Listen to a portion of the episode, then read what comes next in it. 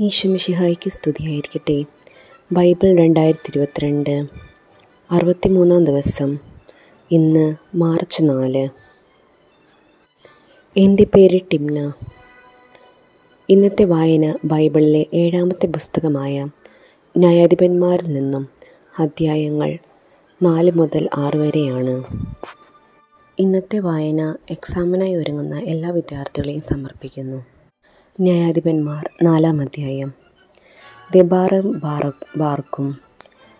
യഹൂദിന് ശേഷം ഇസ്രായേൽ വീണ്ടും കർത്താവിന് മുമ്പിൽ തിന്മ ചെയ്തു. കർത്താവ് അവരെ ഹസോർ ഭരിച്ചിരി ഭരിച്ചിരുന്ന കാനാൻ രാജാവായ യാബീനു വിട്ടുകൊടുത്തു.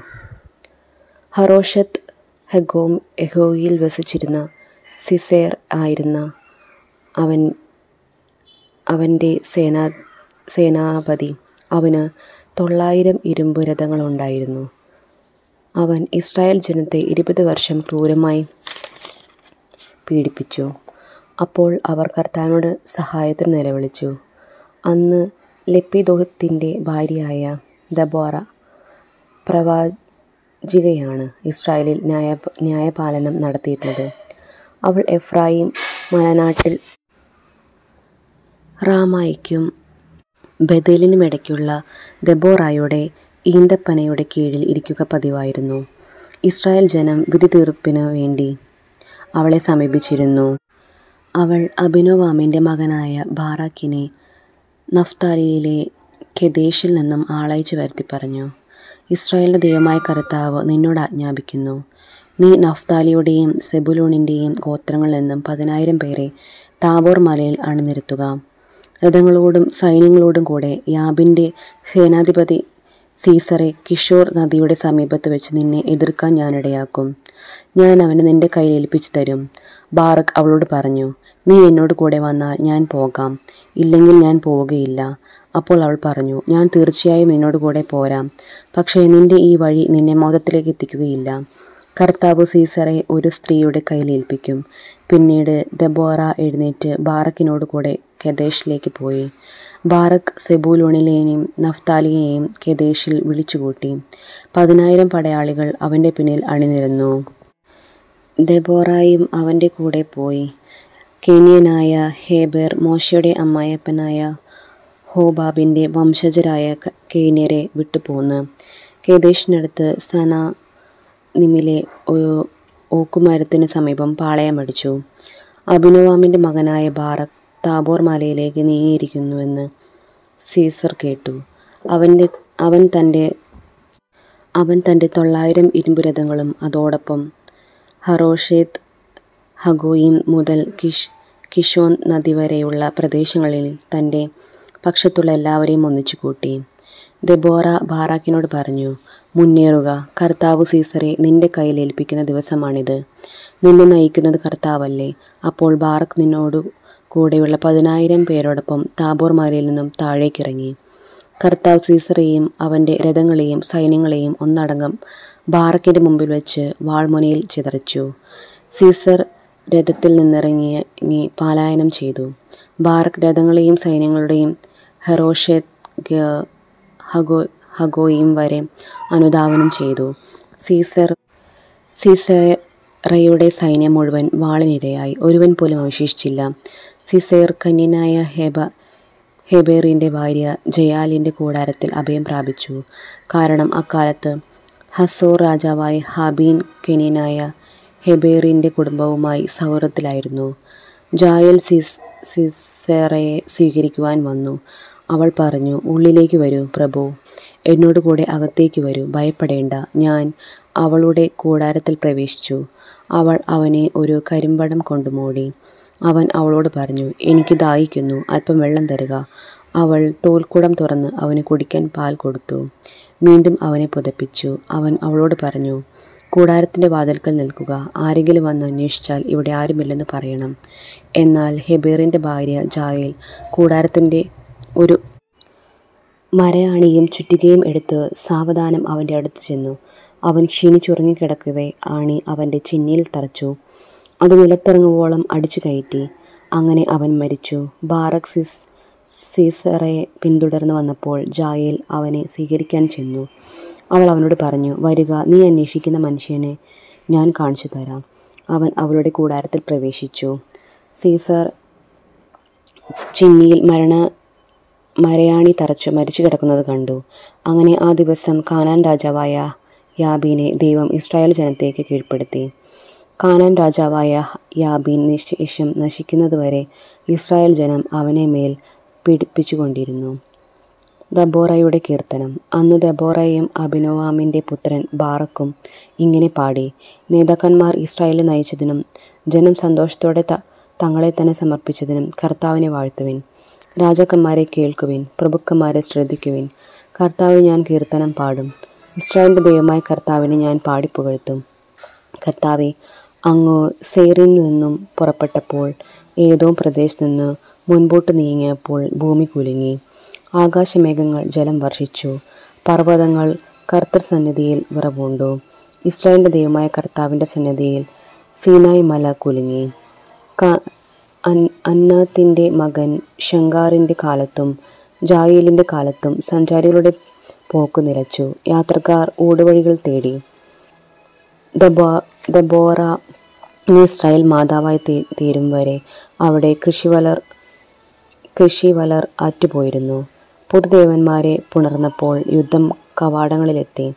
ഇസ്രായേൽ നാൽപ്പതിനായിരത്തിനടിയിൽ കുന്തമോ പരിചയമോ കാണാനുണ്ടായിരുന്നു. എന്റെ ഹൃദയം ഇസ്രായേലിലെ സേനാപതികളിലേക്ക് തിരിയുന്നു. അവർ സസന്തോഷം തങ്ങളെ തന്നെ ജനങ്ങൾക്ക് വേണ്ടി സമർപ്പിച്ചല്ലോ. കർത്താവിന് വാഴ്ത്തുവിൻ.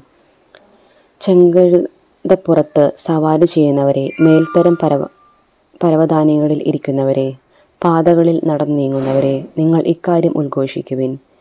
തേക്കുപാട്ടോട് ചേർന്ന് അവർ കർത്താവിന്റെ വിജയം പ്രഘോഷിക്കുന്നു.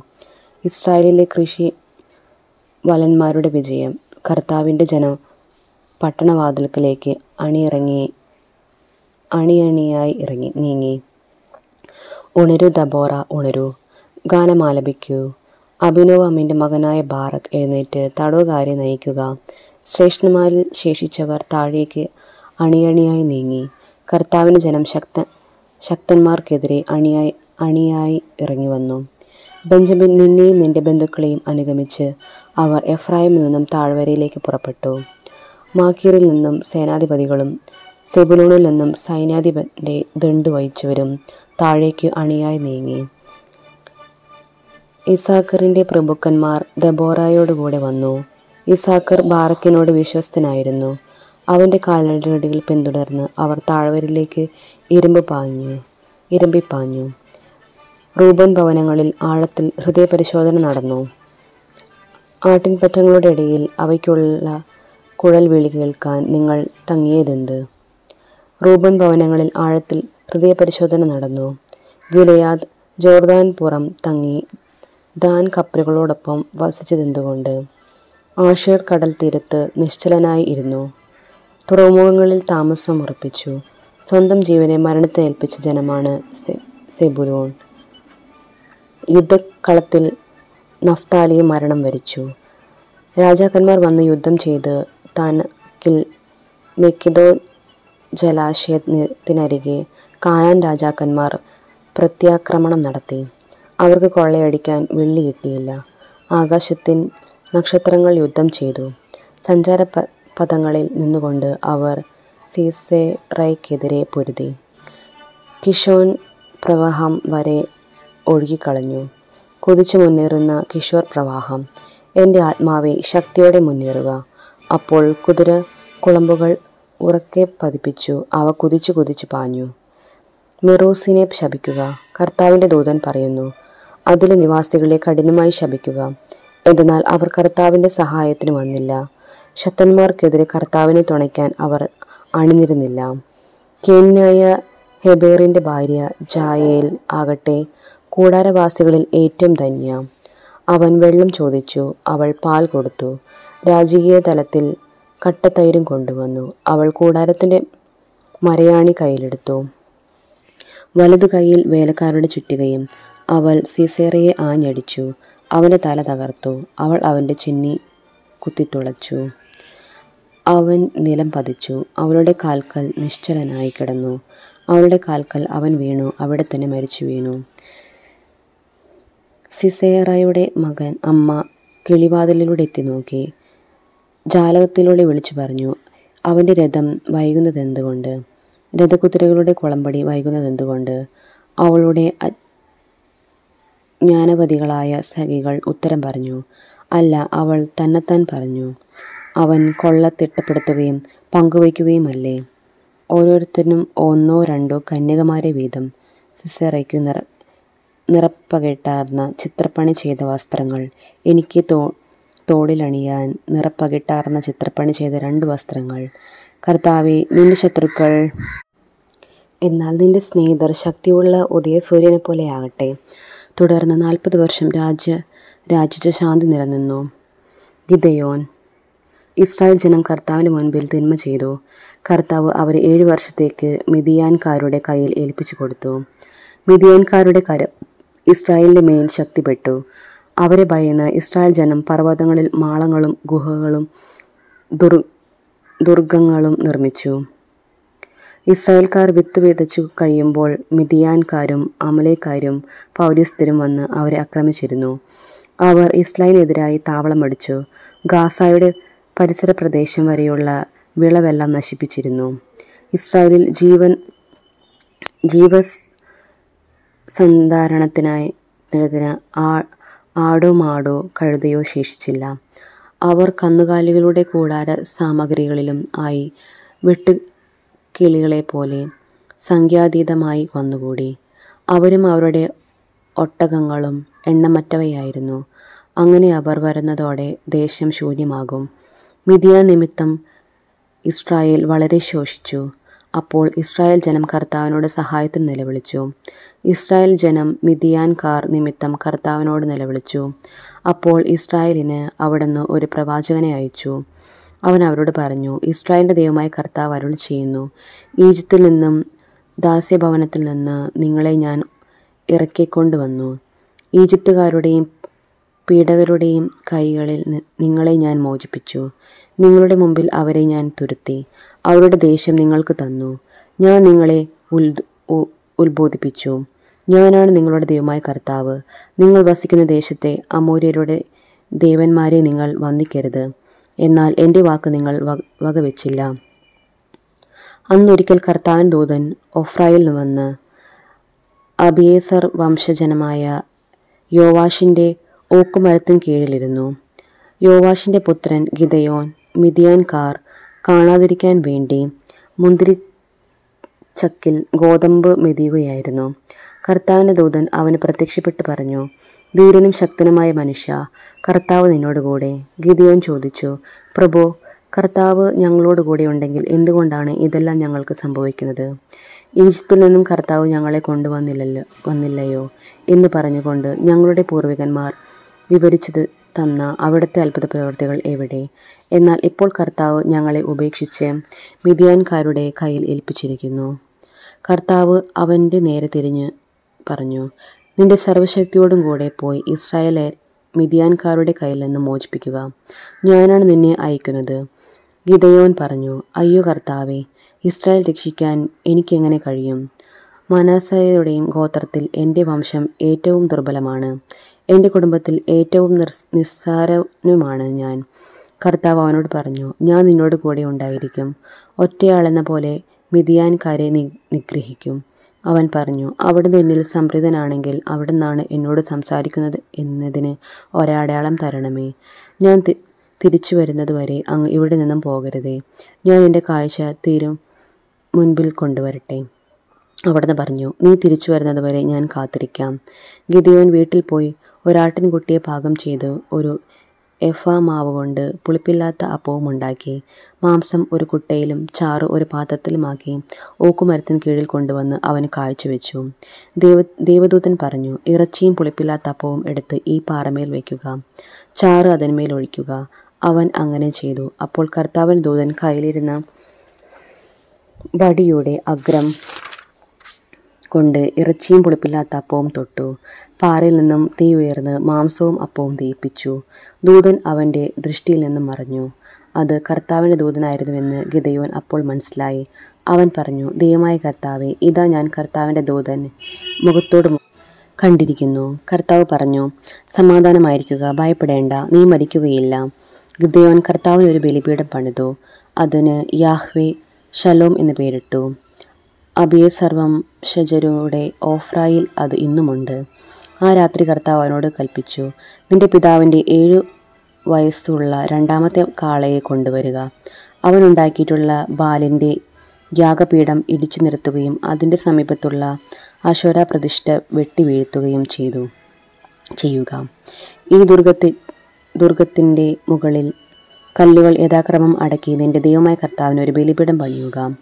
വെട്ടിവീഴ്ത്തിയ അശ അശേര പ്രതിഷ്ഠയുടെ തടി കത്തിച്ച് ആ രണ്ടാമത്തെ കാളയെ ദഹനബലിയായി അർപ്പിക്കുക.